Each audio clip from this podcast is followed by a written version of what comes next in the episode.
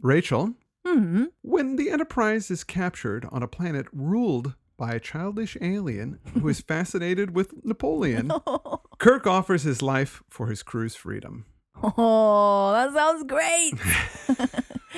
I hope the alien's an actual child, like the Tranya pushing one. Oh, It could be entertaining if an adult actor is playing a child, although I'm not sure of the quality of acting that they're going to get. It tends to be a little patchy with the guest stars. yeah.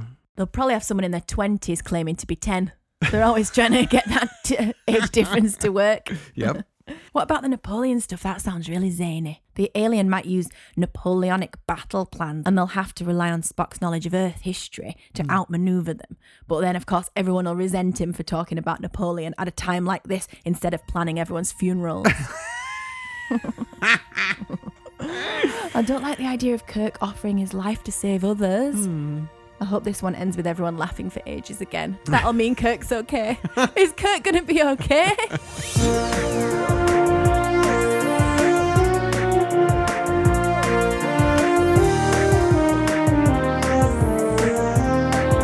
Rachel watches Star Trek.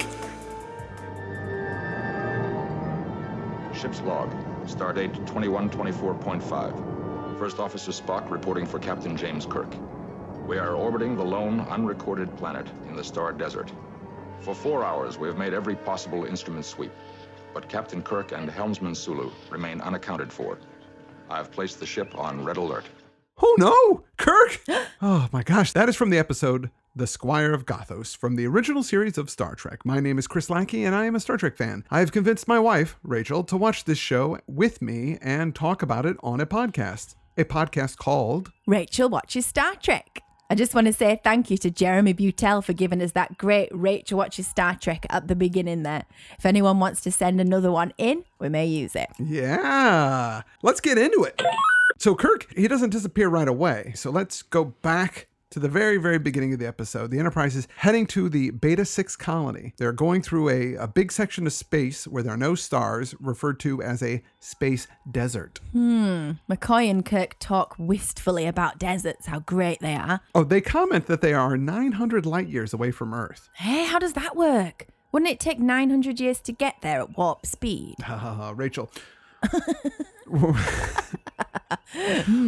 Ra- uh, warp Let me speed. fill you in. Warp speed is much, much faster than light speed. It's all a bit hand wavy in the original series, Because but it's impossible. well, of course, but they lock it down pretty well later on. Warp factor one is the speed of light. Warp factor two is eight times the speed of light. Ooh. But warp factor three has been 27 times the speed of light, 39 times the speed of light, and 487 times the speed of light. It just depends on the rider. And those are the only three speeds they can go. Oh no, they can go all the way up uh, warp 9.9, I think. I think if you go to warp 10, you're basically everywhere in the universe at the same time. Whoa. And there's a few times they actually, in later Star Treks, they do warp 10, but there's weird, inconsistent side effects for doing it. So you can't go warp factor 10. But you are right. Theoretically, you cannot travel faster than the speed of light. And warp is this idea that you can bend space time to get to a different location.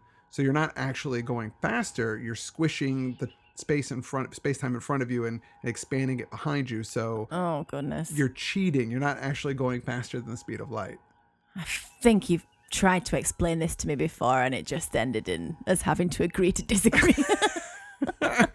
I mean, I don't think anybody really believes that this is actually possible. I'd like to hear from some of our listeners if they know any valid warp theory out there.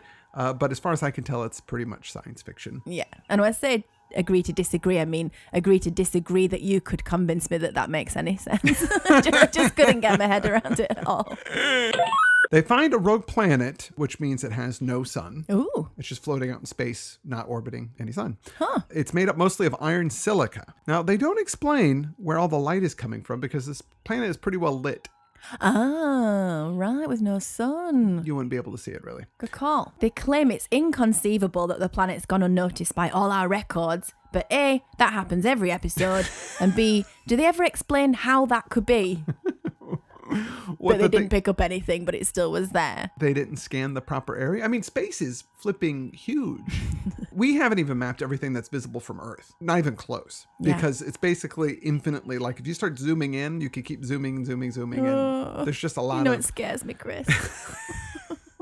So if they didn't have their scanners pointed in the right way or focused in the right section, they could have missed it. Hmm. Yet another new yeoman is handing out drinks to everyone except Uhura. We see Uhura with one later, so you generously said she might have been given hers first. Yeah. Well, she's not. She's not. Doesn't have one in her hand. It's sitting on her control desk, which seems kind of Well, weird that's dangerous. and and possibly dangerous. We've seen the electrical issues that they can have. So having a drink on there, maybe it's uh, beverage proof. That's something to have in Yeah. the future. Yeah, good Yeah. idea. That'd be great. I noticed Uhura's very good at posing on her machinery and wondered if she'd maybe been an appliance model in the former career. Could be. I not, Let us not- know. Sulu is about to steer around the planet, but then he just disappears from the bridge. then so does Kirk. Quick, go stand there, Uhura. You might get to be in this episode. Spock orders full reverse. they search the whole ship. and they do a sensor sweep to try and find Kirk and Sulu. They can't find them, and the planet seems extremely unhospitable to human life. And I thought, finally, a planet without the same atmosphere as Earth. Well, you know, those planets would be very boring, or they would require spacesuits, uh, which would cost money and also uh, block the actors' faces. And who wants that? Hmm, not me. Spock's in charge again, and already people are challenging him for having a think and not acting immediately. Then Uhura gets a message, and it's in old fashioned text. Can they choose the font a text comes in on? Because this is calligraphy. I don't know if that's part of maybe the, the programming of the Enterprise. If they get mm. incoming text, they have it on the calligraphy setting. yeah. But I'm guessing it's probably the way the text was sent. Probably It- usually Comic Sans, isn't it? Keep it light. It says, Greetings and felicitations. Hip hip hurrah. Tally ho. Spock asks Uhura to transmit a reply, but she doesn't type anything in, and she changes the tape halfway through him saying it, so I don't see how she's doing that. Maybe she just has it uh, all ready to go and it is on a tape. I don't know. But Spock's dictating it. Spock's decisive. He sits in the captain's chair. It looks to weigh heavily on him that Kirk and Sulu are in danger, though, and he's responsible for lives from afar this time. he orders a beam down to the planet of a landing party consisting of DeSalle, Jaeger, and Dr. McCoy. I have to confess, thinking, not McCoy again. Really? He's wearing kind of thin on me after the last two episodes because he's being really snarky with Spock again. You? Yeah, I just don't like the way he's written or has mm-hmm. been written so far. I like DeForest Kelley a lot, but the stuff they have coming out of his mouth is mean or nonsensical most of the time. His name is DeForest? Yeah. what the heck is going on with that? It's the beginning of the credits every episode. You haven't noticed that? No, Just, that's uh, ballsy. They beam in wearing oxygen masks and phaser belts. but not even a jacket, of course. Is this the most obvious soundstage we've seen so far? Yeah. Just a green wall with a smattering of trees. The rocks guy uses his sensors, and of course, it is Earth atmosphere after all. Just their phones don't work. Phones. what? Communicators. Flip phones. Oh, the planet is supposed to be volcanic, so jackets uh, would be too warm, obviously. Oh, right. Uh, but they do look around and they see a castle, as you would. we were confused because it looked medieval rather than Napoleon's era. Yeah. But they've gone all out budget wise with this castle interior and exterior. McCoy says, In the name of heaven, where are we? Been a while since we've had a religious comment. Yeah. Hmm. That's true. They go inside and they see a collection of mostly Earth artifacts, but then there's some aliens. There's a salt vampire exhibit. And then we see there's a Kirk and Sulu one. And McCoy says they're like waxwork figures. The door slams shut and harpsichord music starts playing. And there, playing it, is a guy I honestly thought was Liberace. yeah. it wasn't, but it sure seemed like it for a second. Because I'm like, oh, Liberace was on Star Trek? I'm, oh, wait, no, it's it's not Liberace. Oh. He's General Trelane, Retired. the Squire of Gothos. I loved his outfit. Really premium stuff this time. I enjoyed the performance from the start, actually. Oh, He's good. Got an old Hollywood voice. Yeah. Kind of reminded me of the Wizard of Oz's voice. I felt relieved. This guy's going to be able to handle the character. and I wasn't even that disappointed that he wasn't an actual child. you said our friend Christina hates this actor, but I'm trying not to be swayed. I liked him. So he unfreezes Kirk and Sulu, and then they come out of their fugue. Oh, yeah, Kirk. Jump over that rail to the ground like it's nothing. It turns out Trelane is an Earthophile. Thinks he's got an accurate representation of present day Earth. The crew comments that it looks like it was actually 900 years ago, as if he was maybe viewing Earth through some kind of scope and it took the light that long to get there. Hmm. 900 years? How does that work? What year is this set? He looks Edwardian and he's aware of Napoleon. Yeah, well, the writers have bad math. What year is it set? Well, it's supposed to be uh, 200 years in our future. For goodness sake. So if you do that math, it's 2160 something. We're going back 700 from the present day if it's 900 years ago, aren't we?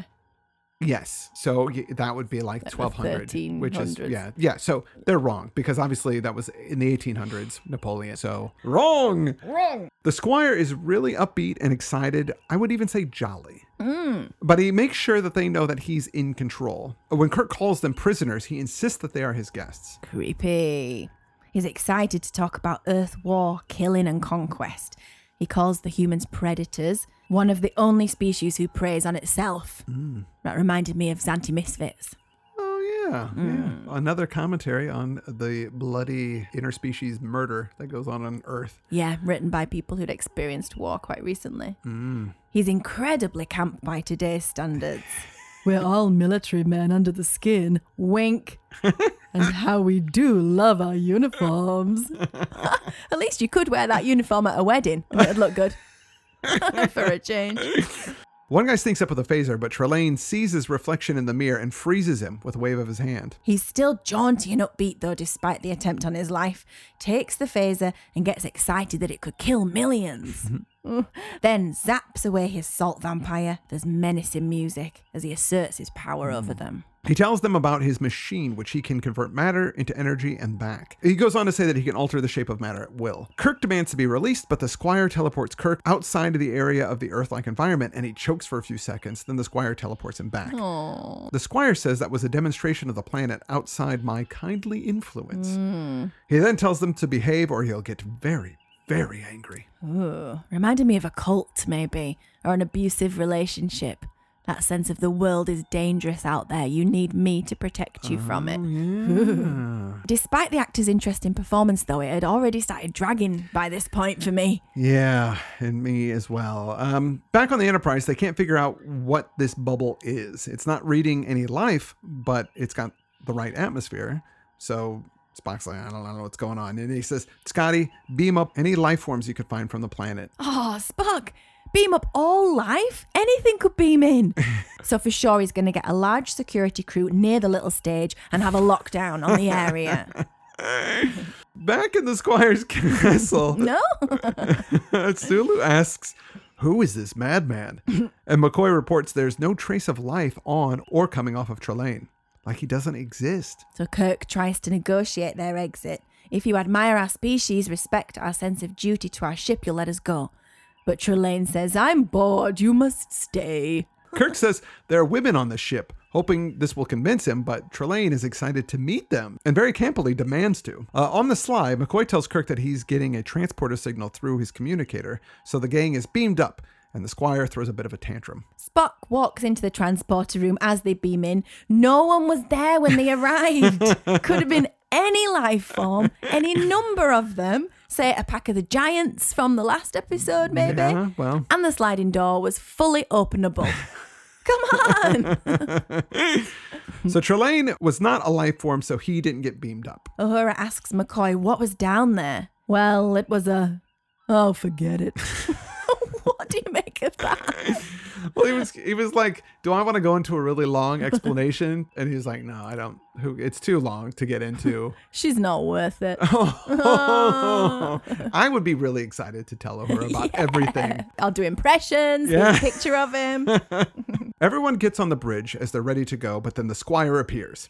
Now he's wearing a long velvet embroidered cape to match his frock coat. I'm just loving these costumes. They're so much better than the cobbled together sacks that they usually put these uh, extra characters in. True. He's surprised they don't display their weapons and it made me wonder what do you think about the representation of weapons on Star Trek? All right. Well, they are very small. Yeah, they're not for show, are they? I think it's about downplaying weaponry and violence Mm. and focusing on uh, diplomacy and Yeah. and working things out. And then Kirk putting and phasering people if it doesn't work out, but trying that first. Right, yes. The squire blames Spock for beaming them away.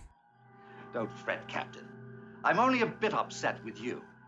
But this Mr. Spock you mentioned, the one responsible for that unseemly, impudent act of taking you from me, which is he? I'm Spock. Surely not an officer. Isn't quite human, is he? My father is from the planet Vulcan. And are its natives predatory? Not generally. But there have been exceptions. Really? you will see to his punishment? On the contrary, I commend his action. But I don't like him. He pops them all back to the castle and asks, Isn't this better? Sulu, no. He's very dry in this episode. I like it. There are more this time. It's Kirk, Spock, McCoy, Uhura, DeSalle, Jaeger, Sulu, and Yeoman Ross. The dining room table has now been set up with a sprawling meal. DeSalle tries to attack Trelane but gets frozen. Kirk demands that Trelane release him, and the Squire does. As the Squire blathers on, the crew start to notice strange things. The fire doesn't give off any heat. The mm-hmm. food and the wine taste like nothing. It's all very strange. Kirk remarks that all the Squire knows about Earth is what he can see and hear. So there are limits to his knowledge and understanding. So this power can't just be his alone. He must be being supported by some kind of technology or a machine. How the box can he hear Earth to the extent that he can learn a language and learn Earth history? He could lip read? I don't know. Well, yeah, what kind of bloody scope is this? It doesn't make any sense because if it was a scope, all he would see are the tops of people's heads. and building roofs. Like you wouldn't see inside anything. Oh, yeah, I suppose he could read over people's shoulders who were wandering about. That's about it. He's got advanced alien technology that mm. only travels at the speed of light. Oh, yeah. Trelane forces Kirk to introduce him to Uhura and Yeoman Ross, the charming contingent. he calls Uhura a Nubian prize, taken on one of your raids of conquest, no doubt, and refers to Ross as Helen of Troy. Yeah. The first reference there to Uhura's race presented as antiquated, Oh, I right. guess, Yeah. and accompanied by the assumption that she was taken as a slave. Yeah. That's the fir- I think that's the first time they've pointed out that she's black. Yeah. He decides Spock's tone is challenging, and Spock says, I object to intellect without discipline. I object to power without constructive purpose. Mm, what do you think of that? Well, I guess he is saying that if you've got vast knowledge, that that makes you powerful in a way, and that if you're powerful and you're not using it constructively, that that's dangerous. It's like Spider Man. You mean with great power comes great mm. responsibility? Yeah. Yeah. Trelane fancies a dance with Ross, so he makes it so that Uhura can play the harpsichord and magics a long silk Georgian dress onto Ross, and now she knows his dance. Consent, anyone? no. the guys do nothing, the girls don't uh, complain. No, they don't complain, and yeah, Uhura actually seems to be really digging playing the harpsichord. yeah. It's like she's being puppeteered, but then she kind of gets into it, Yeah. the jiggle of her head and stuff. Trelane feels so powerful. He doesn't mind the guys plotting on the other side of the room while he's distracted. He likes it as he's so interested in human war and strategy. Mm-hmm. Do you think perhaps the harpsichord is the least romantic instrument available in the world? Can you think of any others? I know you don't like the harpsichord, Mm. but I I do have a soft spot in the harpsichord Ooh, due to the Addams family. okay. Because Lurch would play the harpsichord and then Morticia and Gomez would dance to it. So for me, you know, it is a little romantic. I can get on board with that then. Maybe the cymbals would be worse. The men discuss strategy. McCoy's already making it very clear he's weary of Spock's logic already. And we're only partway through the first of three seasons. Kirk realizes that Trelane never moves far from the mirror. He thinks it's not just his vanity, but maybe that the mirror is actually the machine. And he also conjectures that the machine must be vast to be able to support the planet's atmosphere and translate energy into matter. The Squire starts flirting with Yeoman Ross, and then Kirk seems to get jealous. yeah, he's faking it. And hmm. so he pretends to get angry and takes off one of Ross's long gloves and hits Trelane in the face with it. Kirk demands a duel. Trelane is delighted, fighting for the attention, admiration, possession of women. Talking about that as a human trait. Trelane demands he take the first shot rather than firing together, which is hmm. weird to me. My game, my rules. if Kirk doesn't accept this, he's going to shoot Spock. and he points the pistol at Spock. Kirk chooses Spock over himself, of course, and when Spock protests, he shuts him down with a very stern headshake. Trelane fires the gun into the ceiling and invites Kirk to shoot at him. He goes, And now, Captain, my fate is in your hands. Any idea why he would do any of this? Well, I think he's playing with him. The guns can't possibly hurt the squire. I mean, he's the one that set up all the rules. So there's no way that he wants to see if Kirk is going to just try and shoot him, I think. Hmm. But the mirror seems totally vulnerable for some reason. Hmm. why that is, why he would hmm. make a Right. gun that could damage his mirror, I don't get it. So Kirk does shoot the mirror, and the glass falls, and you see behind it is all this tech. And then the fire goes out. But why does everything else stay the same, including Trelane, if the machine doesn't work anymore? Yeah, it's the fire goes out and that's it. But the building's still there, all the atmosphere's there, so I, I I don't know. The crew escapes again with the squire yelling after them, "You're all dead!" You especially, Captain. You'll be especially dead. These lines uh, play a little bit better when you know that he's a kid. Mm-hmm. I'm spoiler alert. oh, spoiler alert. Back on the bridge, why does Ross's Georgian dress still exist? oh yeah, she should be totally buck naked. Oh. Kirk's eyes follow her out and he looks kind of goofy and disbelieving. As they fly away from the planet, they run into another planet. But wait, it's the same planet, Trelane's planet. They try to fly away again, but the planet keeps coming in front of them. Any idea how Trelane's doing this? Maybe it's an illusion. Maybe hmm. he's teleporting the Enterprise. Oh, yeah. I don't know. Kirk announces he will beam down alone. Leave me there if there's no signal from me in one hour. Kirk appears in a dark room with a judge's bench and witness stand. The squire has done this whole oldie style courtroom with a wig. Hmm. Fun fact mm-hmm. William Campbell, the actor who plays the squire, was not happy with a French wig that they were going to have him wear for the scene. and he demanded an English barrister's wig. Oh, goodness. Shatner was totally annoyed with this and mm-hmm. that he was holding up production on such a crappy detail as a wig. Mm-hmm. It's like, no, wait, look, look what we're doing. This is ridiculous. Who cares about your wig? This guy's method. But this guy was really serious about it. So the director of the episode didn't want to piss off Shatner and he didn't want to piss off this guy because he needed to get the production done. So he goes to Coon, who's the producer, and he had him sort it all out. But he sided with Campbell. Oh, because the character's so detail oriented. I guess. All right, he just liked it or whatever. And that is why the wig is so freaking amazing. you know, that's why It's the star of the show, really. It really sold the whole episode, that wig. Maybe if Shatner had been listened to this one time, he wouldn't have had to go off on people so much in later years. With all the other consistencies, why raise the stink about the wig? anyway, he's the judge, mm. a hyper intelligent, really powerful alien judge. Hmm. This is going to be a trope in Star Trek. Well, you got to get used out of the wig now. I think it's the only one with a wig. oh. But there's always these advanced aliens judging. I think even hmm. the next episode, I think we've got that as Oh. well. Oh my gosh. Yeah. So he's manifested himself as a representation of earthly power. Mm-hmm. He's no longer chirpy in this judge role. He's very stern, and there's a shadow of a noose on the wall. Oh, yes. Trelane, the squire, says that Kirk is to be hung until dead for his disobedience. Kirk comments, they made him angry with their will to survive. We are living beings, not playthings. Hmm. Trelane seems pleased to have got himself genuinely angry and to be noticed as such by Kirk. He derobes and gets chirpy again. He's still going to hang Kirk, though. Kirk's got some strategy to play with, an idea to manipulate Trelane. He tells Trelane that he can kill him, but it's all too easy. What he needs is a challenge, a hunt. Trelane is delighted at the prospect of terror, suspense, and fun, and agrees. I thought, how are they going to manage a hunt through the woods on their budget? and B, how long is this episode going to go on for? Yeah. I think the problem with this episode is that there's no real escalation of stakes through the whole thing. Hmm. It starts off vaguely threatening and it just stays that way uh. Until he says he's going to kill Kirk. Which we know he won't do. Yeah, but then takes his time to do so. It's all very one note, the whole mm. episode. They do the same type of thing later on, but much more effectively. Uh. Kirk requests that Trelane make it worth his while by freeing his ship and letting him contact them to say that they can go. Outside, Kirk faffs around trying to contact the ship while Trelane counts to 10, I guess, Yeah. and then just pops out and finds him immediately. Right. Kirk runs away vaguely while prioritizing contacting the ship. Mm-hmm. Trelane casually slices a big branch off with the sword, but then Kirk uses a bit of branch to block chops from the sword, and it remains intact, just a piece of wood. Yeah, not very consistent, really. Kirk does manage a swing from a tree branch, though, and a kick to the chest.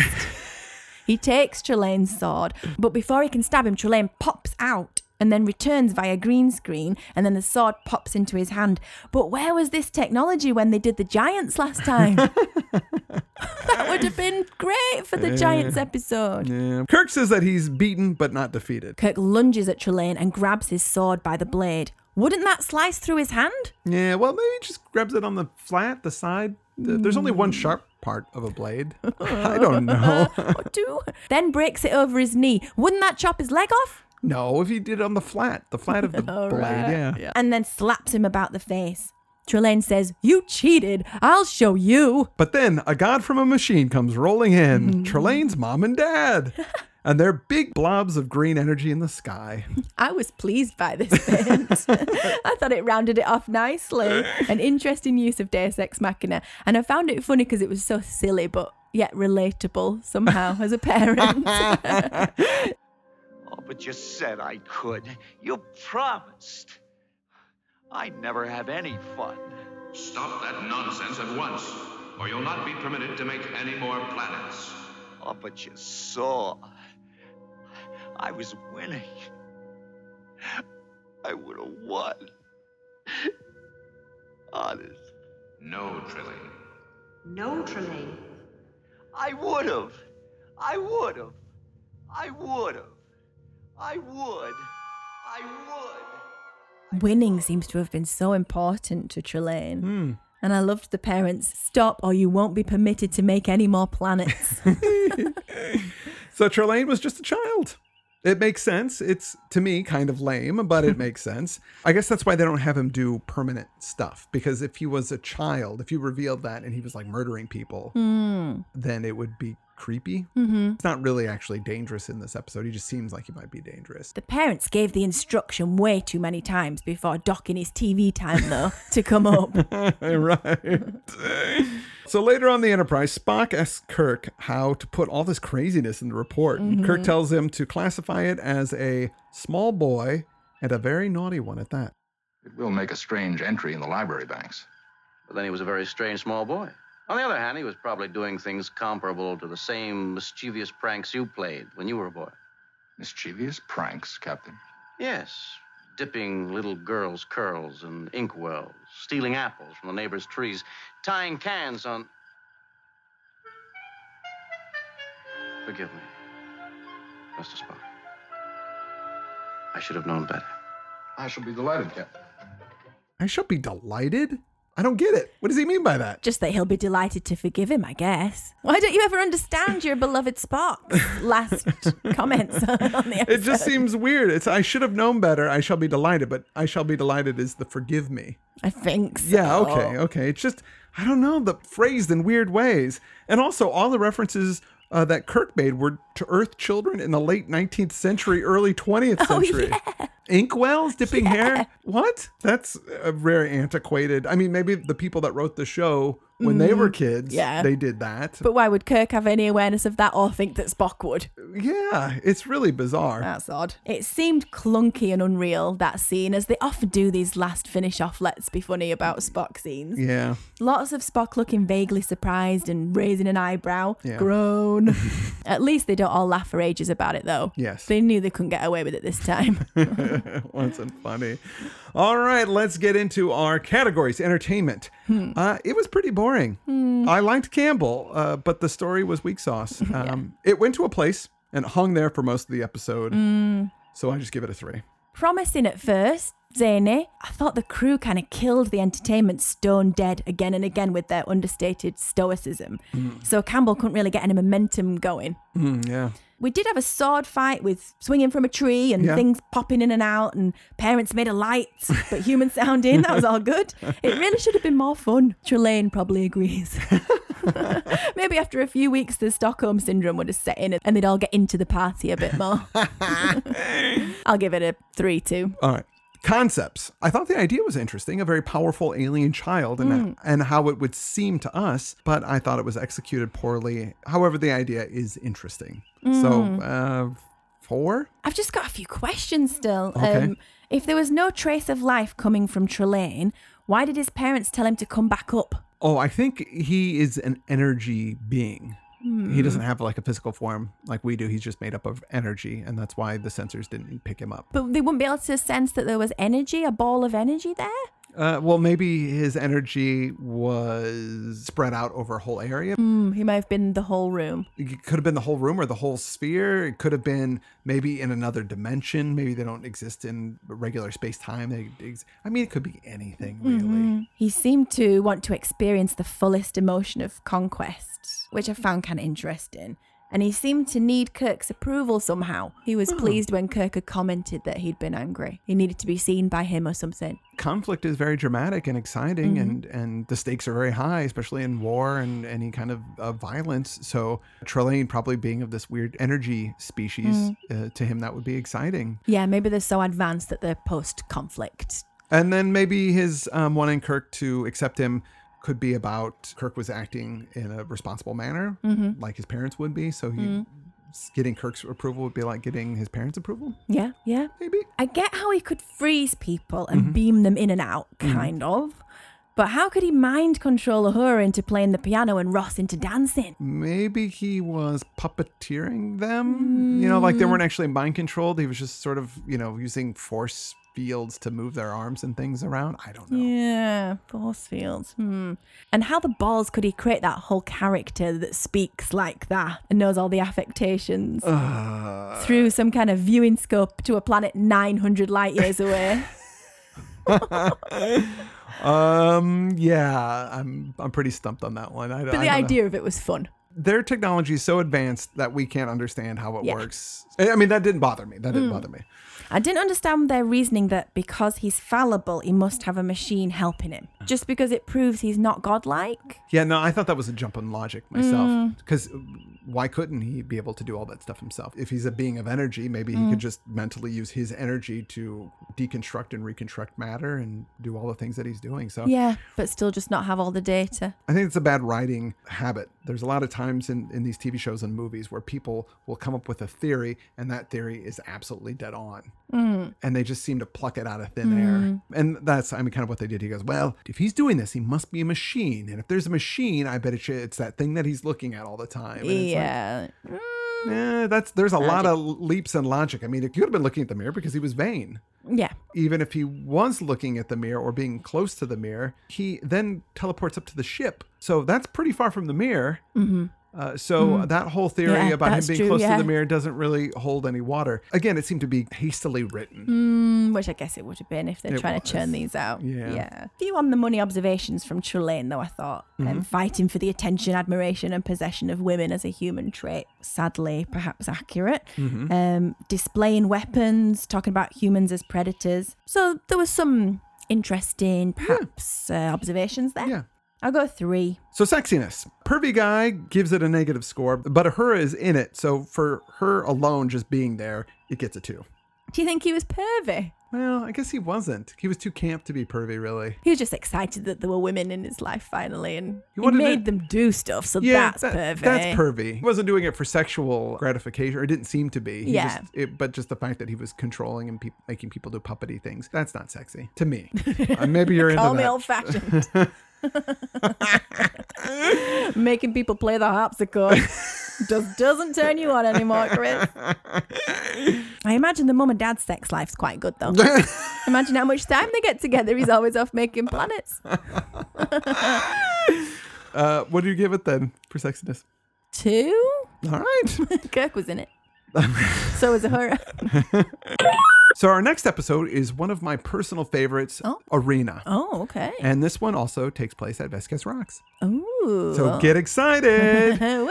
I want to also mention we've got more backers on our Patreon site, and I want to give a little shout out to all these people. And Rachel, I've done some more research on our listeners, and so Oh. we've got some. Where do you find the time? It's it's a lot of work. It's They're an interesting bunch, aren't they, our They are. I want to thank new patron Sean Sunzer. Sean once won a game of gin rummy against Clint Eastwood. Jim Morphus Gas was the first person in his family to ask for a cup of tea instead of a cup of hot tea.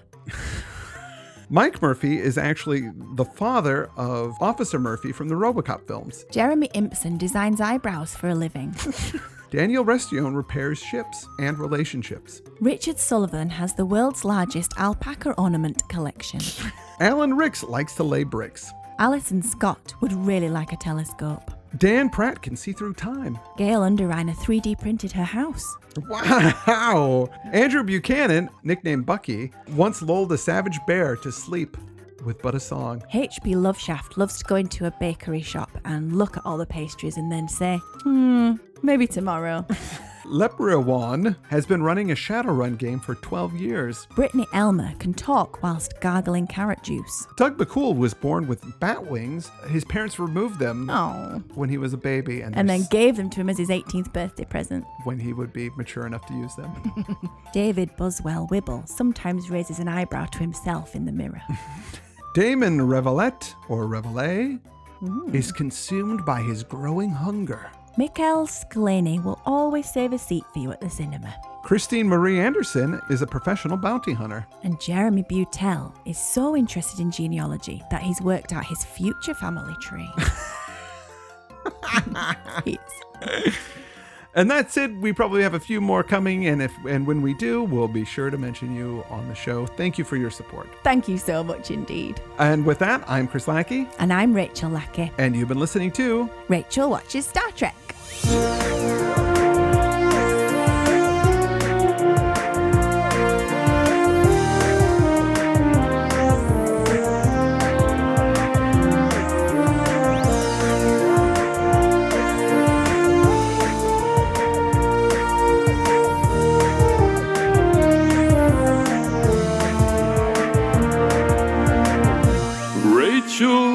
Watches Star Trek.